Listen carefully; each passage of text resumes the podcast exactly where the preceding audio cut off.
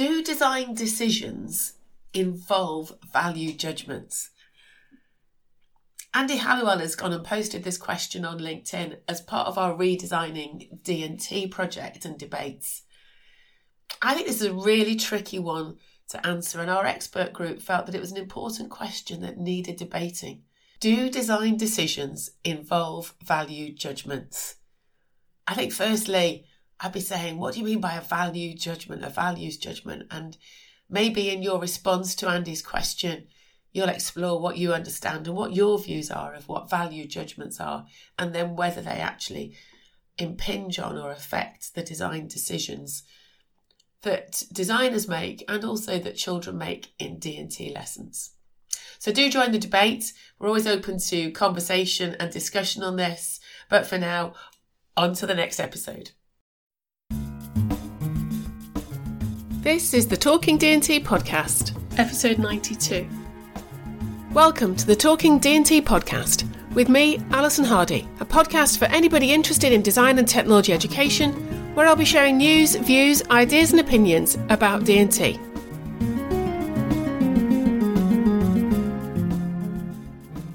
This week, you're going to hear me possibly in the background clicking between different screens because I'm sort of talking on the hoof a little bit about some of the data analysis we're doing for the research project that I've got ongoing, exploring the value of design and technology. Now, I want to kind of talk about this in the podcast for, for a number of different reasons. Firstly, um, because myself and my co-researcher, Andrew Dunn, um, were looking at this data this morning and it, we're like seeing all sorts of interesting things or things that we thought were interesting in the data. And I kind of wanted to voice some of that and, and share that with people. Because I think quite a few of you have possibly been on this process of listening to me talking about this research that we're doing, exploring the value of design and technology. And then secondly, it's to also share a little bit about how we do analysis and, and how we're sort of still formulating ideas and, and kind of questioning things, and we're not sure whether we're seeing stuff in the data or not. So if you're interested in research, you might be interested from that perspective.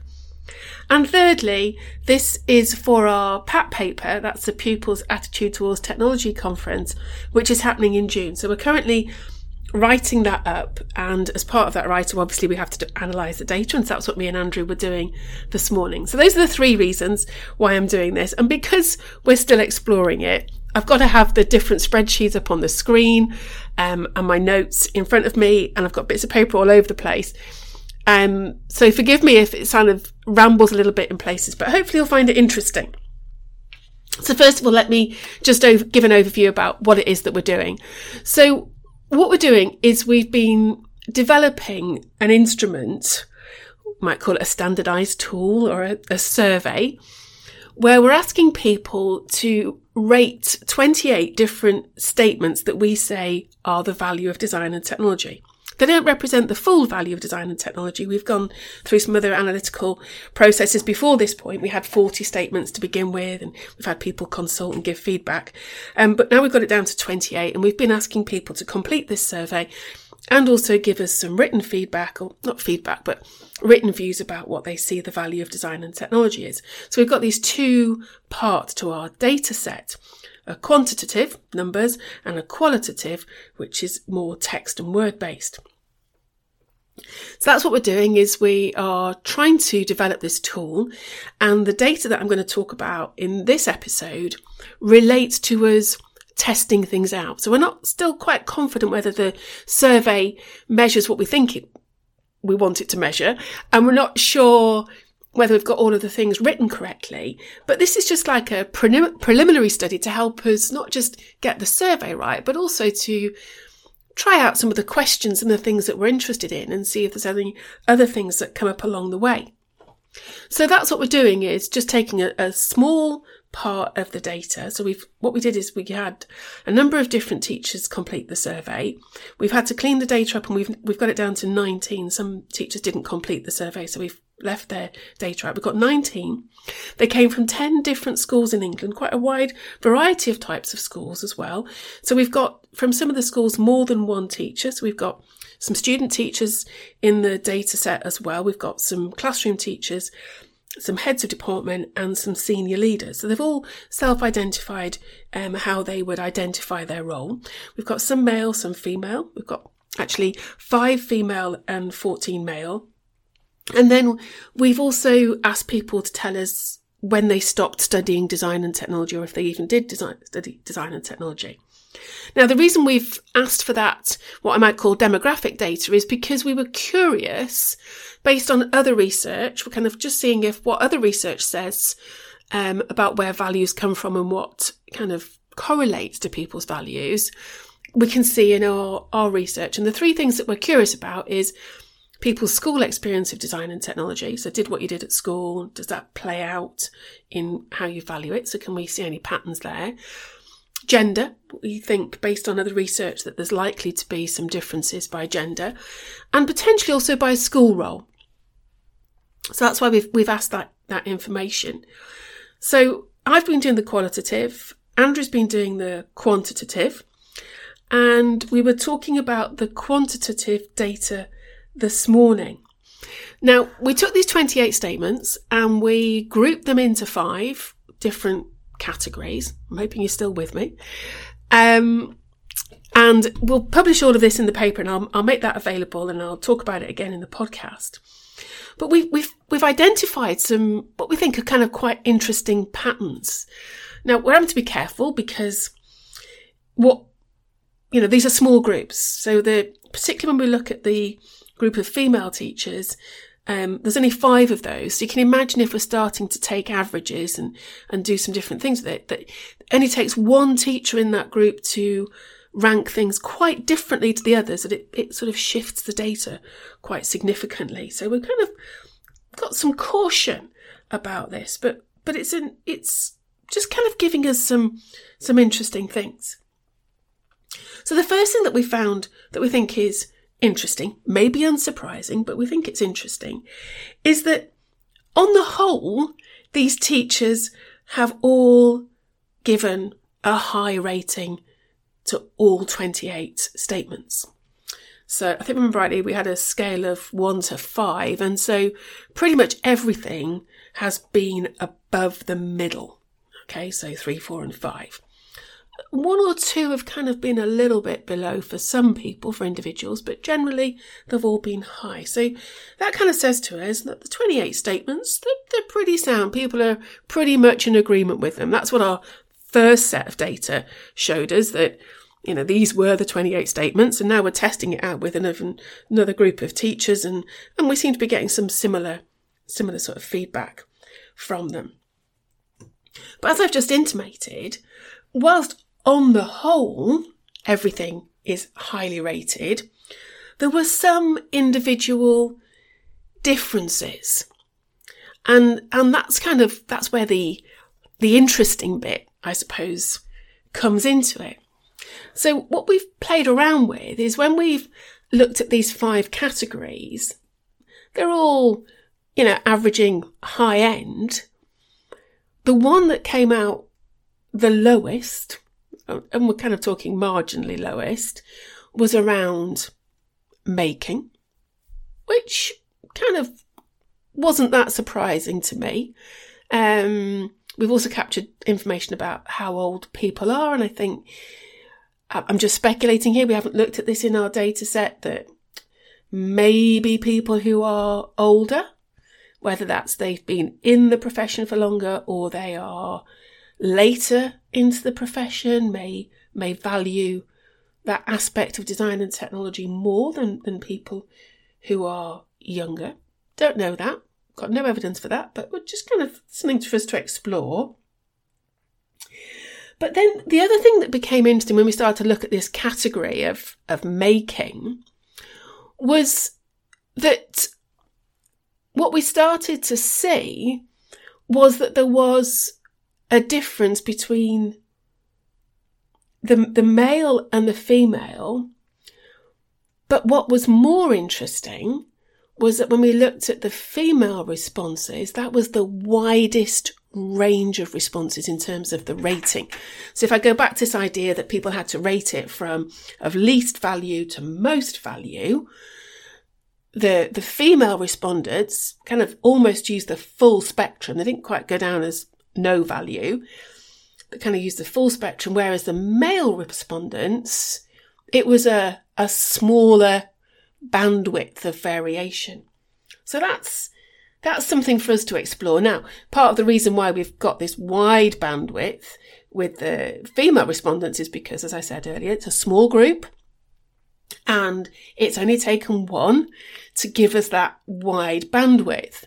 And, and that is exactly the case. We have, we have one of the female teachers, um, who finished learning, studying design technology at school when they were 14. They're a student teacher. We don't know whether there's anything in that. We kind of, you know, we can't project anything particularly conclusive here, but we're thinking, hmm, that's, that, that's interesting. Um, and so, yeah, so just that one has kind of made quite a, a difference to the bandwidth. I mean, if I want to use the correct statistical language, the, the standard deviation. So that's our, that's our, our second thing. So the first thing was, is that everything was pretty much valued highly on the whole, with the odd exception that the making category had uh, this difference between male and female, but particularly when we started to look at the female, it had this widest variant of um, of scoring, with with one in particular scoring it in terms of importance of value to her quite quite low. So we think there's something there to explore. Um, I, I kind of wasn't too surprised about that in the way because I, I think it's in this category of making where we have the the greatest contention and tension within design and technology community.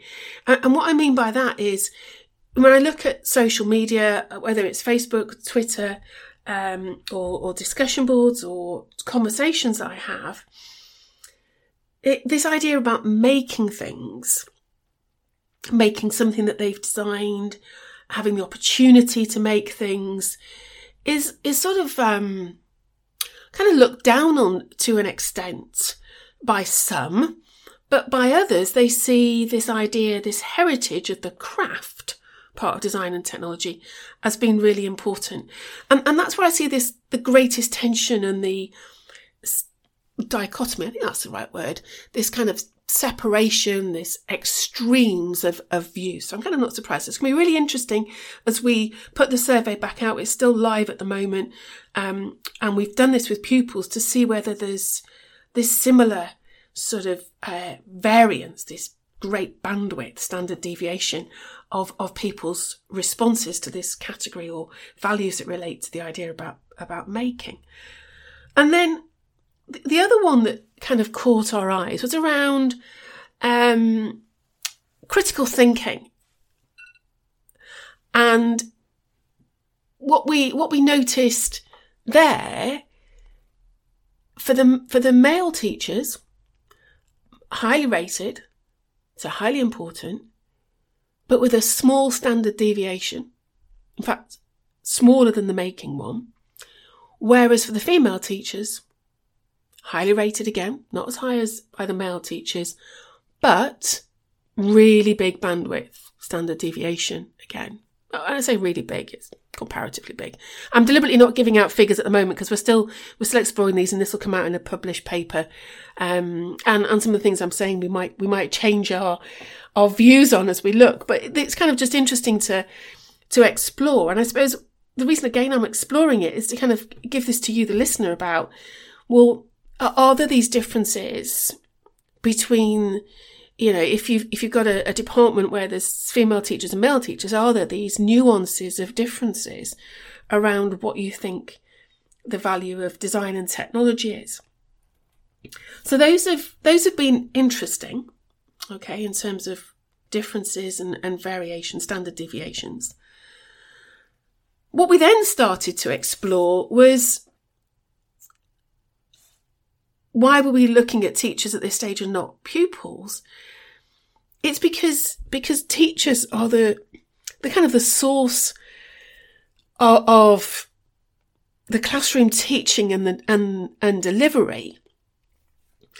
and generally the largest body collective of voices that we hear talking about the value of the subject. And so we kind of get a sense that on the, on the ground, so to speak, in the, in the, in the place where the subject is being taught, you know, the ethos of the value of the subject is, is at its strongest, its loudest, its most vocal, has the greatest number of voices. I'm kind of sort of expl- exploring with my language there, but you get, get the idea.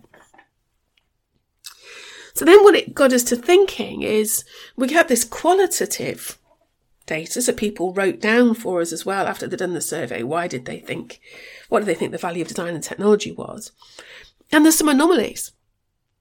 Making actually is mentioned a lot by the 19 teachers, actually by 17 of the 19 teachers in, in their written responses. And we're kind of left.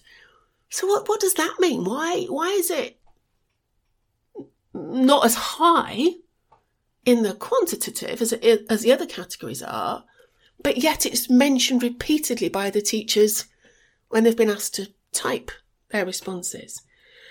Now, there's a lot of research out there that talks about that we say one thing and then we, and then we do another. And so we wondered if there was some of that going on in the survey. Um, people might respond to a survey in one particular way um, that they that is more truthful, honest, their perception of truth, and then in the written way might um, feel, oh, this is more exposing subconsciously. Uh, I need to, um, or, or, sorry, I'm getting myself confused. In the in the written, might might think, oh, I need to say it, or it's not it's not come out strongly enough in the in the surveys. I want to write it. I, I need to get my point across. And then that leads on to, well, what what would we see in the classroom?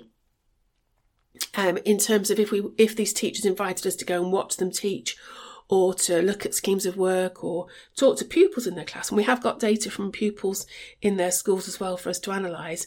Uh, are, are, there similarities? Do the, because we, you know, the research says as well that, that the values we have are influenced when we're younger, particularly by those in authority. And so for pupils, the D&T teachers, the parents, senior leaders in schools, are, you know, school form tutors and such are are the authority. And so we're kind of interested about whether there's a relationship between what those authorities say the value of design and technologies and what the what the children say. So that that goes back to my idea about thinking about the ethos of the values that's happening in in classrooms. So there's kind of quite a lot going on there, and that's just been really exciting to get that just from 19 responses, which as I've said already, we, we can't make any great claims or draw any fantastic conclusions, but we can start to, to speculate. And then just finally, the other interesting thing and that came out in the qualitative responses, the written responses, is that on the whole, what people wrote matched with our five categories. We were able to think, oh yeah, yeah, that relates to making. Oh yeah, that relates to critical thinking and so on. But there were a number of statements, I think it was about 15 statements that, that didn't fit. But actually, we were able to group them into three different groups. Um, and those groups were in our original 40 statements. So what we're sort of speculating is that these three categories that weren't in the survey, that not part of the five, these are of more of an individual concern that are not shared by everybody, but are still important to these individuals. So, which is why we think we will continue to ask people in the survey to not just do the survey, the tool, use the tool and the instrument, but also to give them space to give written responses so that there's space to, you know, say other things that are of individual concern that they don't feel has been recognised already in the survey. So that's kind of where we're at. I'm probably going to use some of the transcript from this episode to play around with for the for the journal article for the paper. Um, I'm kind of being a bit cagey in places because we need to we need to publish. Um, you know, this is still speculative. It comes with a health warning. There's there's progress to be made. But hopefully you found that interesting. I've I found it fascinating to kind of go through it again, um, to look at the data, to look at the analysis, um, to kind of confirm some things in my mind um, from the conversation I had with Andrew this morning. I'll continue to share, I'll continue to update, and I think it's going to get really exciting when we start to move to look onto the, the pupils' data as well and then do a comparison with the teachers. So, as ever, thanks very much for listening. I hope you've enjoyed that. I hope you've got something from that and that's something for you to if you're working in a school going to departments and and discuss and or it's just added to your thinking about how and why do we value design and technology all of us in in different ways with different potential reasons why we do and potential outcomes and behaviors that we have because of those values.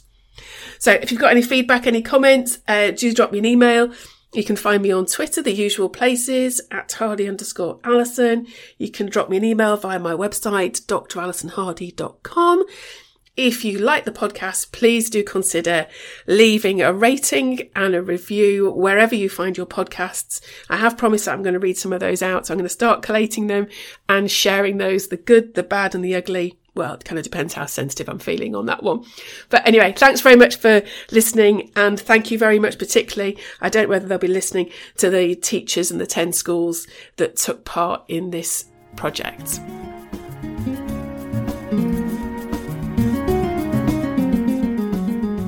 You've been listening to the Talking D&T podcast with me, Alison Hardy. You can connect with me on Twitter at hardy underscore Alison Show notes and transcripts for each podcast episode can be found on my website, alisonhardy.work. Thanks for listening.